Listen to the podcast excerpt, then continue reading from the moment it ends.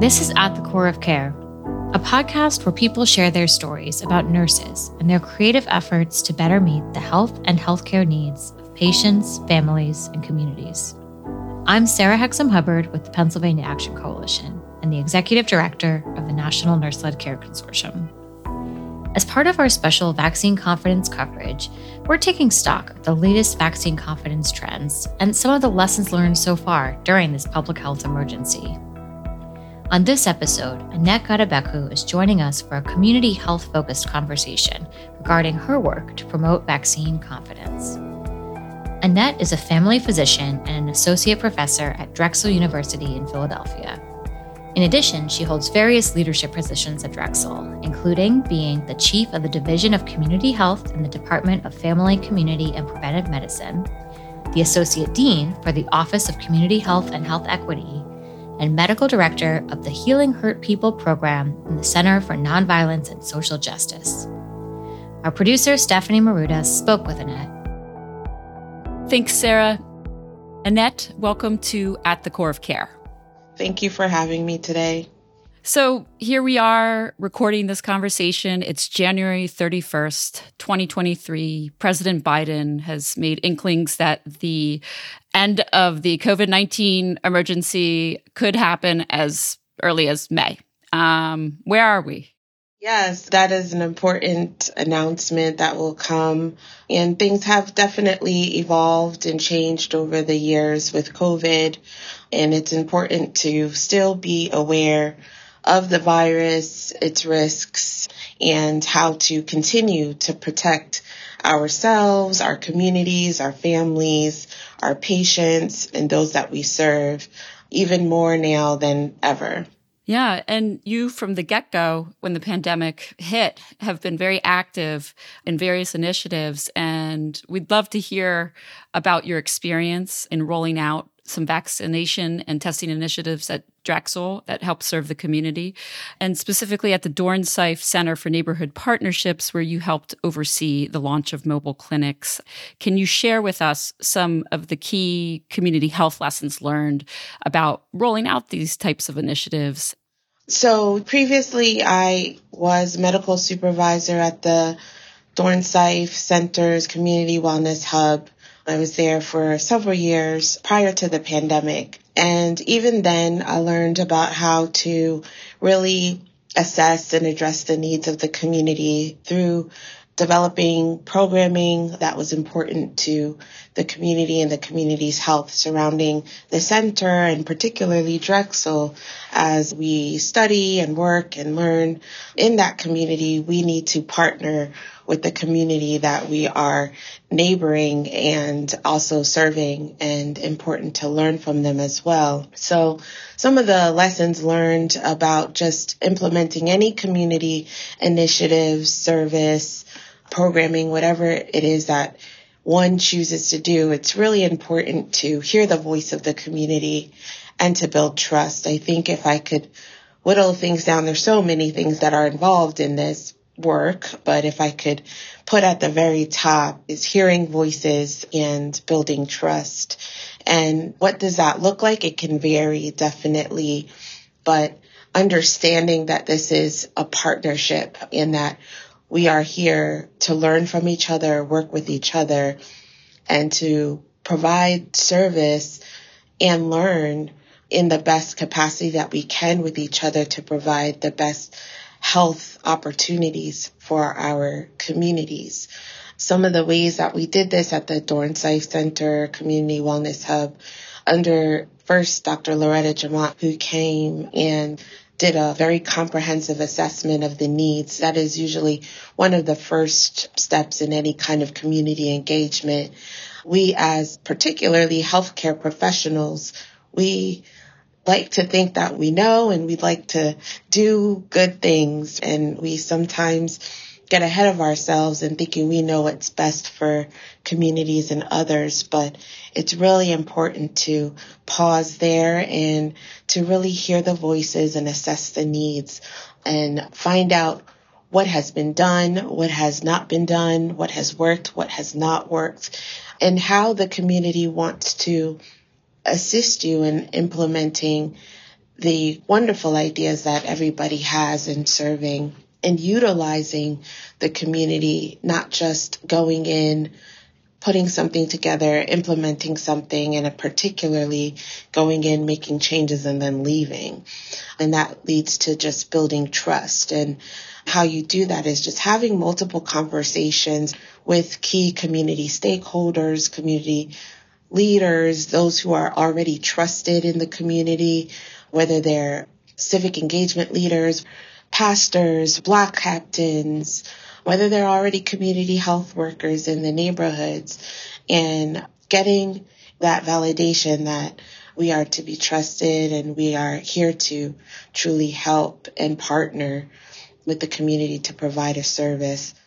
We did that also by having some weekly sessions at the Dornsife where people could walk in and ask questions. We called them Ask the Doc. And at one time we did have a nurse there. So Ask the Doc, Ask the Nurse sessions where people could walk in and ask their questions and get consultation and ask about medicines, ask about their health, ask about their numbers.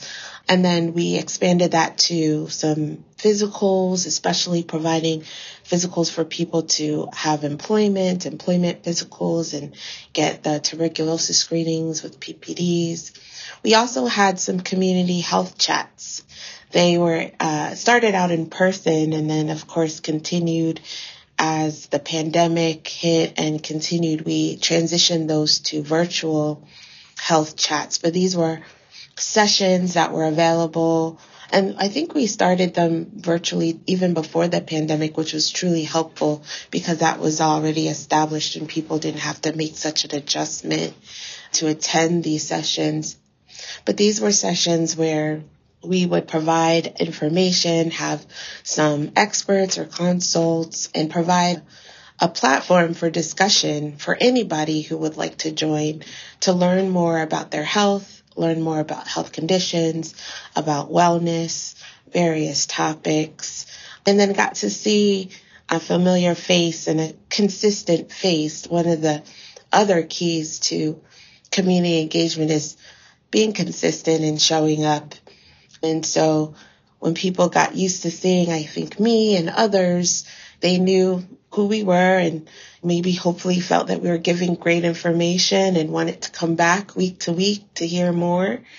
And then we were also a face that was in person that they could come to the Wellness Hub to see and to ask questions. So I think those were important steps and foundations that we established, particularly at the Dornsife Center, to build that community, to build relationship, to build partnership, and most importantly, to build that trust. So, what we're hearing here is a multi pronged approach that combined in person events, virtual events, consistent events to build that trust. And to go back to one thing that you said about early on when you the comprehensive assessment of needs was happening, learning what didn't work in the past and what did work. And here we were in the pandemic pretty urgent, you know, to figure out, okay, how are we going to do this right? Curious to hear what some of those things were that hadn't worked in the past and where you could tread some new ground. Yeah, I think some of those things are just reinforced in what I mentioned. What definitely did not work and does not work is coming in kind of feeling like particularly as a large institution and a university, we're coming into your community, we're coming into your space, we're taking over, we're doing things and leaving or not following up. And most importantly, too, we're collecting information, right? I'm talking about needs assessment. So we're surveying, we're asking questions, we're doing these things, but then the community doesn't hear back on what we've assessed. And then what are we going to do about what we assessed? So that was really important. And I think key, particularly at the Dornsife Center, in going back to the community, presenting what it is that we've learned and how we're going to help, uh, proposing how we're going to address, and then actually addressing it. And showing that we're here. One of our slogans is we're here because we care, but really not saying that in just words, but doing it in action. So that was one thing that was made very clear from the community voices that they did not want us coming in here, doing things, disrupting their lives, giving hope, all those things and not being sincere, not being consistent, and then not really developing relationship and partnering. And that means having continued conversations, not just getting that data and getting that information, doing something with it and moving on. They wanted to be a part of the process. They wanted to have their voices heard. They wanted to know how they could be involved. And so the things that we've done, we've definitely tried to incorporate the community and partner with them in anything that we do and listen and act on what they've said. So, really creating this level of transparency, maybe transparency plus agency at the community level. And sort of segueing to the launch of mobile clinics as one of the solutions, is that something that came up as, you know, needing flexibility and sort of meeting that need to meet people where they are Exactly. In my work, I'm a huge advocate for meeting people where they are. And as I continue to do this work, I continue to see where disparities and gaps are widened because of whether it's access, whether it's trust, whether it's misinformation, whatever it is that prevents the opportunity for people to engage with the healthcare system. And people are just not always coming. Even as we address those barriers to come to our centers, to come to our offices, to come to our hospitals, there's some level of either hesitancy or inability or even um, lack of desire or trust to go. So I believe how we can start to deliver healthcare services and support and education, counseling, all those things is to go meet people where they are and not keep waiting for people to come to us because there's still going to be a subset of people that are not going to come. And so, yes, that was one of the basis for developing these mobile outreach, particularly for testing and vaccination through our mobile team during the pandemic. Of course, another motivation was just seeing communities, particularly those black and brown, and especially black and African American communities in our own city having higher rates of COVID infectivity and lower rates of vaccination when vaccines became available and knowing the statistics of the higher morbidity and mortality of our community really being impacted from this virus. And I think with what I mentioned about what we had developed at the Dornsife Center, luckily we had already kind of had that foundation. And so we were able to expand on that and use that foundation and the platforms that we had already established to hear the voices, to hear the concerns, to hear the questions, and to have a platform that enabled us to deliver good information, trusted information, timely information, and dispel myths and misinformation during a grave time of uncertainty and fear and anxiety and mistrust and distrust. And so we were given the opportunity by applying for a grant through the Department of Health in the city of Philadelphia. They were calling for people to propose programs to help with the disparities and what we were seeing, the impact of COVID. And so I wanted to bring services where they were needed.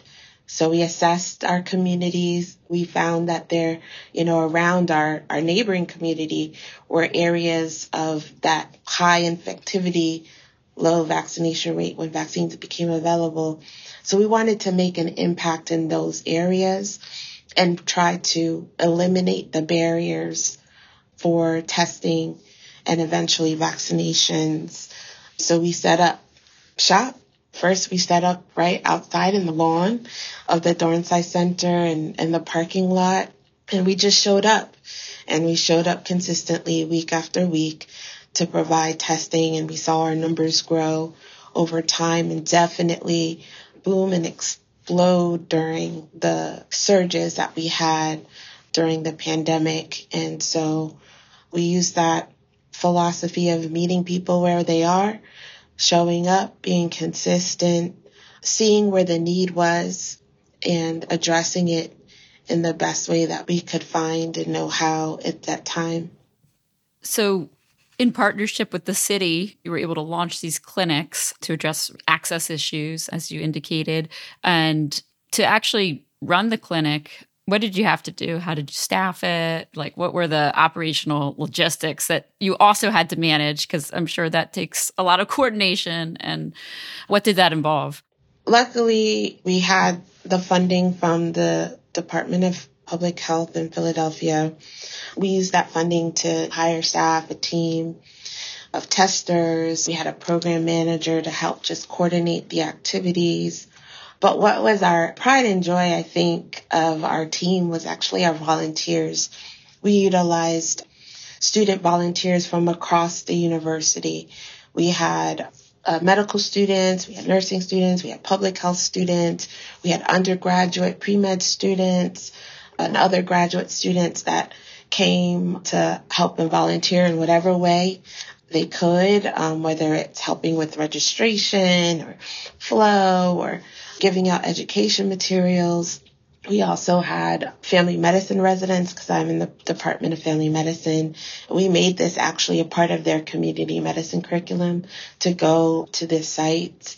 And it was me and another physician, Dr. Ted Corbin, who is now moved to another university, but we particularly established the site at the Dornsife Center, although we had other mobile sites in other areas of um, particularly West Philadelphia and other sites.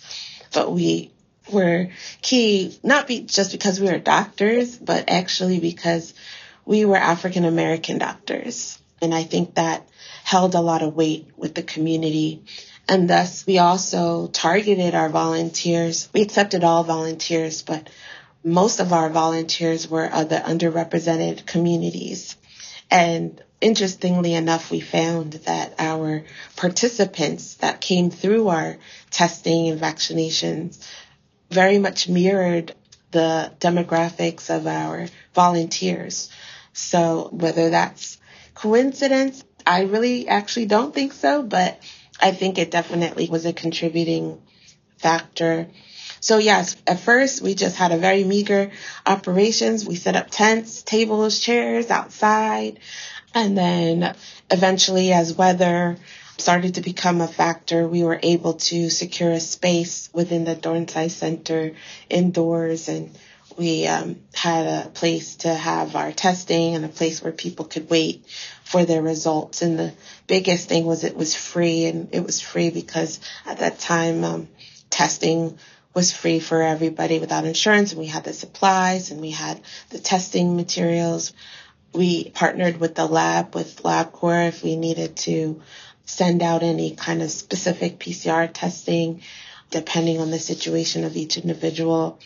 So, I mean, basic operations. And not to say that this was novel. We weren't the only ones in the city. I acknowledge that doing this, but there was not a lot. And at one point, we were maybe one of very few and even only at some point during the pandemic in our area that was providing free testing. And that was key. That was important as well. It's interesting because throughout the past few years, when we've been doing COVID 19 coverage on at the core of care, some issues have come up about how uh, there were limited opportunities for residents or younger training medical professionals. So this clinic seemed to be able to amplify in a way where you maybe wouldn't see otherwise. We did, and that was one of our goals. We had some stated goals, of course, to meet the needs of the disparity we're seeing amongst the community for COVID, but we also heard and felt the desire of our health professional students wanting to help. And the students across the cities experiences that were varied depending on their institution and what they were able to do, what they were allowed to do, what they wanted to do. But Drexel, as a very civically engaged institution, our students wanted to be out there and wanted to help. And there were very limited opportunities for students to do this community engagement safely. And there was a lot of concerns about exposure for our students and liability and things like that. But yes, we were not only able to provide a a service for our community members, but we were also able to provide an opportunity for students to serve, to give back, and again, learn from the community and the community members that were coming through. And they, they learned to not only how to engage, but to speak to people. They had to be up to date on their information. We were able to teach them as the guidelines and recommendations changed throughout the pandemic. You know, they were very engaged. They were asking questions and learning from us and learning about what people were coming with when they came in terms of their fears, their questions, their myths, and learned how to address those with the community members as well. So it was a great experience, I think, for everyone. And we could talk more broadly now about vaccine confidence, but to sort of make the connection here, um, a point that you raised about a lot of the volunteers mirroring the population coming through the clinic. And that's another theme, certainly, we've talked about on this podcast over the past two years about trusted messenger and being able to relate to somebody who might be like you and uh, having that connection. And I wonder what you and your colleagues learned in terms of vaccine confidence through the clinics and other ways too? We definitely saw the vaccine confidence increase over time with lots of conversation, either through our chats or conversation at our site. We had many people coming back frequently or repeatedly for testing. So we had a lot of repeat participants, whether it was because they needed a weekly test for work or they were repeatedly concerned about exposure or whatever. And so we definitely used as vaccines became available and we partnered with Sunray Pharmacy to provide the vaccines and kind of mirror that to have a parallel side by side operation with our testing and our vaccinations. So as people were coming to be tested, we would educate about vaccination, particularly seizing the opportunity if they were negative for their COVID test and, you know, offer, would you like to get vaccinated today? We can do that for you today. And, you know, that started out very small, meager. And over time, that definitely increased. And again, we saw a definite mirror as the surges came. We saw a surge in vaccination uptake right behind it. And that was cool to see and to learn from and to learn, you know, you don't give up on it. Again, be consistent, persistent, not pushy, not aggressive by any means. And it wasn't about convincing people to get the vaccination. It was all a part of education and providing good information, being a useful resource where people are getting information and using varied resources and some not, you know, evidence based or some not very reliable, but being a consistent source of good information where we could just provide and have the conversations that people needed to have to get their own ideas and to use what information we give to make their choice. We just wanted them to make the best informed decision for themselves. And we did. We saw people come, especially those that came multiple times. You know, the first time they were maybe like, absolutely not. And then we saw it change to, mm, let me think about it.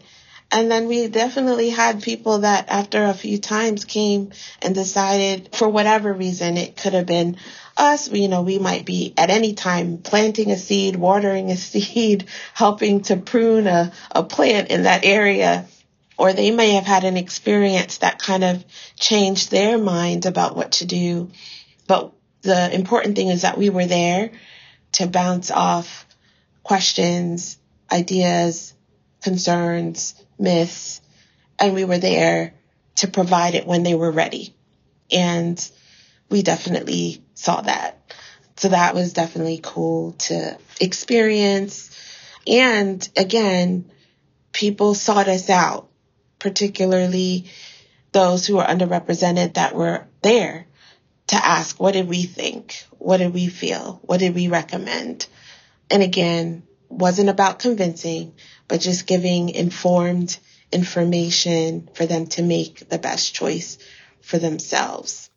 Yeah, I mean, it comes to one of your original points of the conversation about trust. And, you know, if there's somebody who can come and talk without judgment and just getting the facts.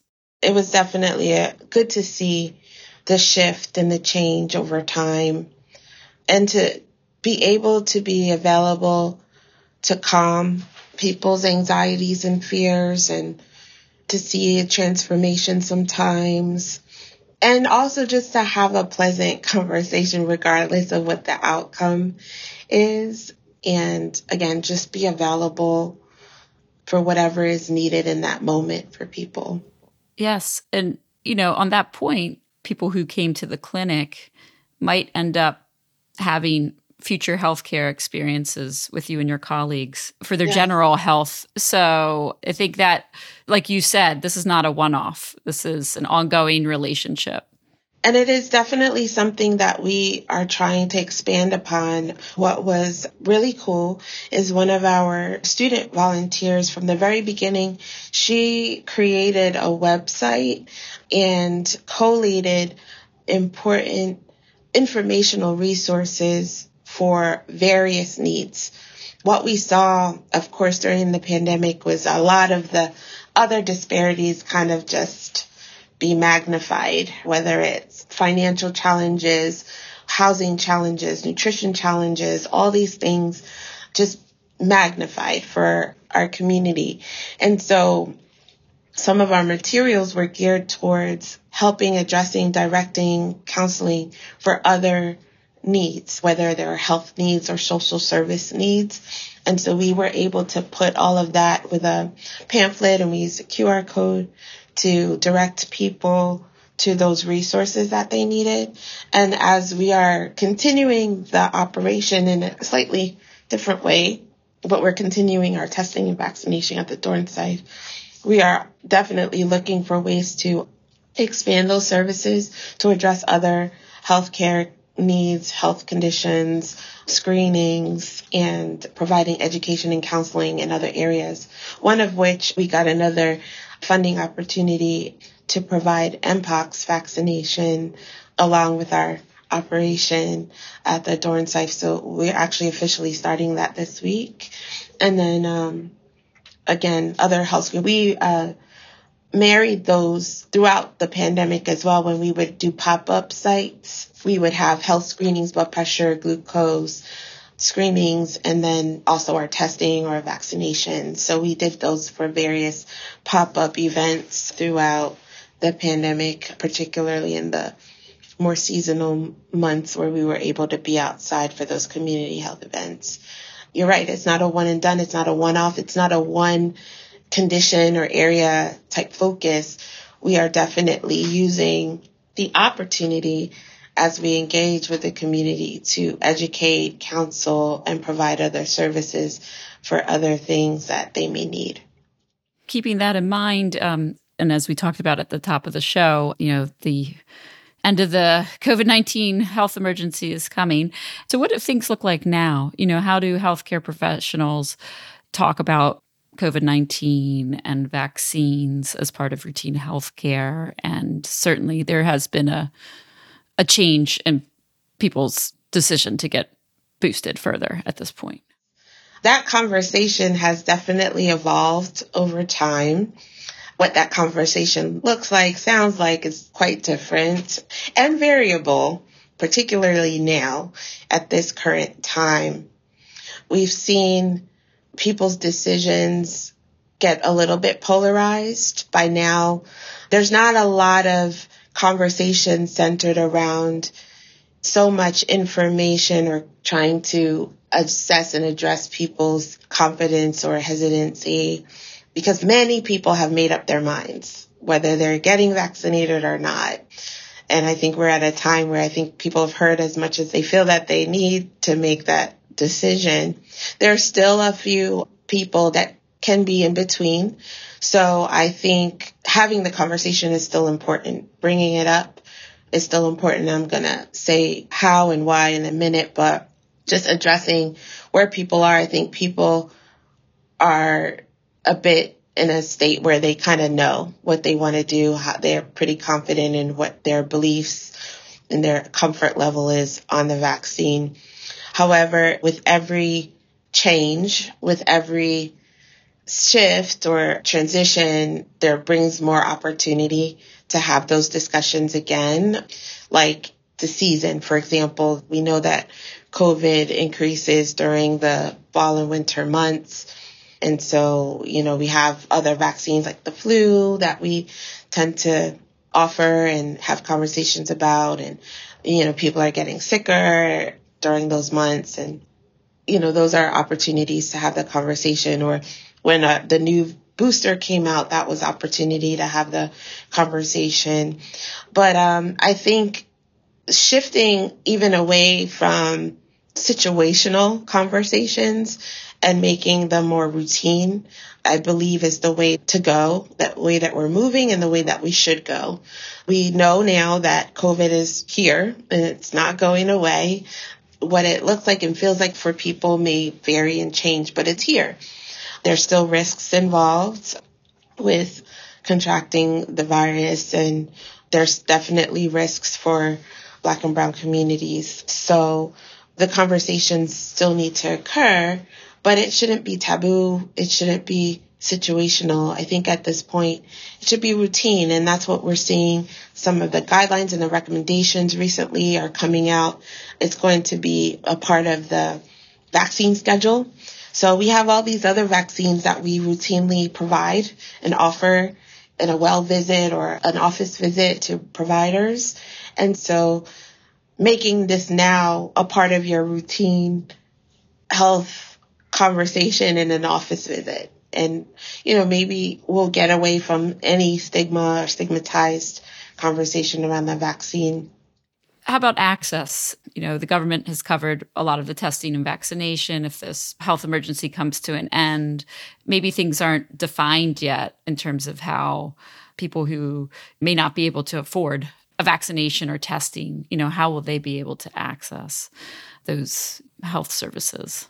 It's definitely something that we need to keep an eye on as policies change and coverage changes. We definitely saw that even while we were still providing our mobile testing, whether then, you know, now the grant for the testing agencies to cover the vaccine had ended. And so we had to use people's insurance. And what about those that didn't have insurance? Luckily, there was another lab we could use to process tests. So I think access to similar operations means mobile clinics are still going to be important going forward as that changes. We do have uh, some initiatives coming through the city. I think some people are still being sent COVID um, home tests and some offices, you know, some of the health department and um, community health centers are able to provide testing for patients regardless of insurance. So making sure we have that available for our patients is going to be important in our community. I was a little sad and disappointed that the funding stopped in December. I think it's still going to be a need. I think regarding access or whatever it may be, because we're in close proximity with community members, you know, being able to just walk up and come get tested or insurance. Granted, our numbers did decrease significantly last year, which is a great thing. And I think that's hopefully due to greater access or decreased need for it. You know, like I said, I think there's more access to home testing, home kits and things like that. So I think that contributes.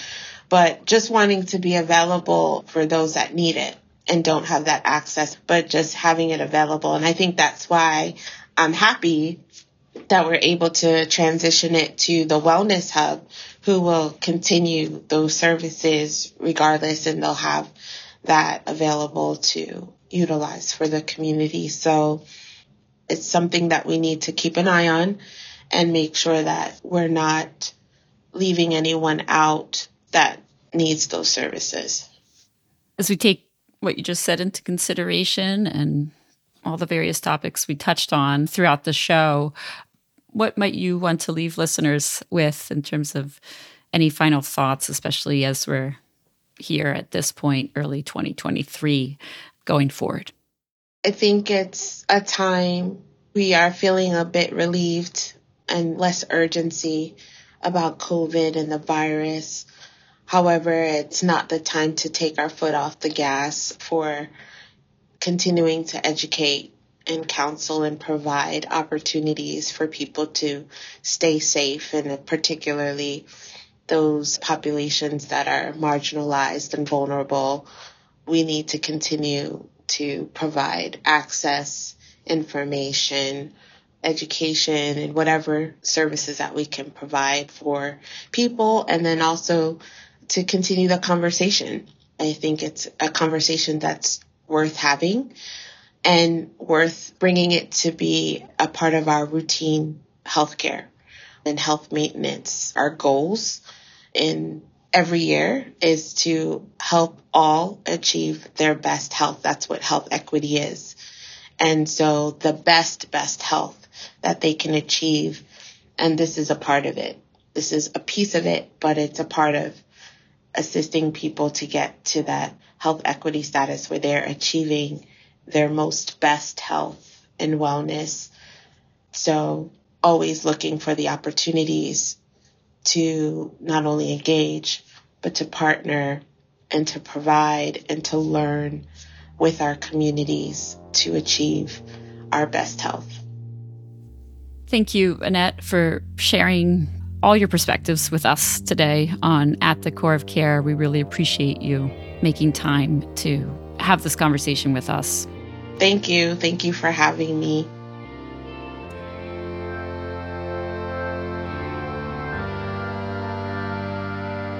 Our special Vaccine Confidence series was funded in part by a cooperative agreement with the Centers for Disease Control and Prevention, or CDC. The CDC is an agency within the Department of Health and Human Services, also known as HHS. The contents of this resource do not necessarily represent the policy of CDC or HHS and should not be considered an endorsement by the federal government. Stay tuned for more episodes coming up in our Vaccine Confidence series. We'll continue talking to healthcare professionals and frontline workers who are addressing issues that were exacerbated by the pandemic and promoting vaccine confidence. You can find our most current and past episodes of At the Core of Care wherever you get your podcasts or at paactioncoalition.org. And for more information about related upcoming webinars, COVID 19 resources, and upcoming trainings for nurses to obtain continuing education credits, log on to nurseledcare.org. You can also stay up to date with us on social media by following at NurseLed Care. At the Core of Care is produced by Stephanie Marudas of Kouvenda Media and mixed by Brad Linder. I'm Sarah Hexem Hubbard of the Pennsylvania Action Coalition. Thanks for joining us.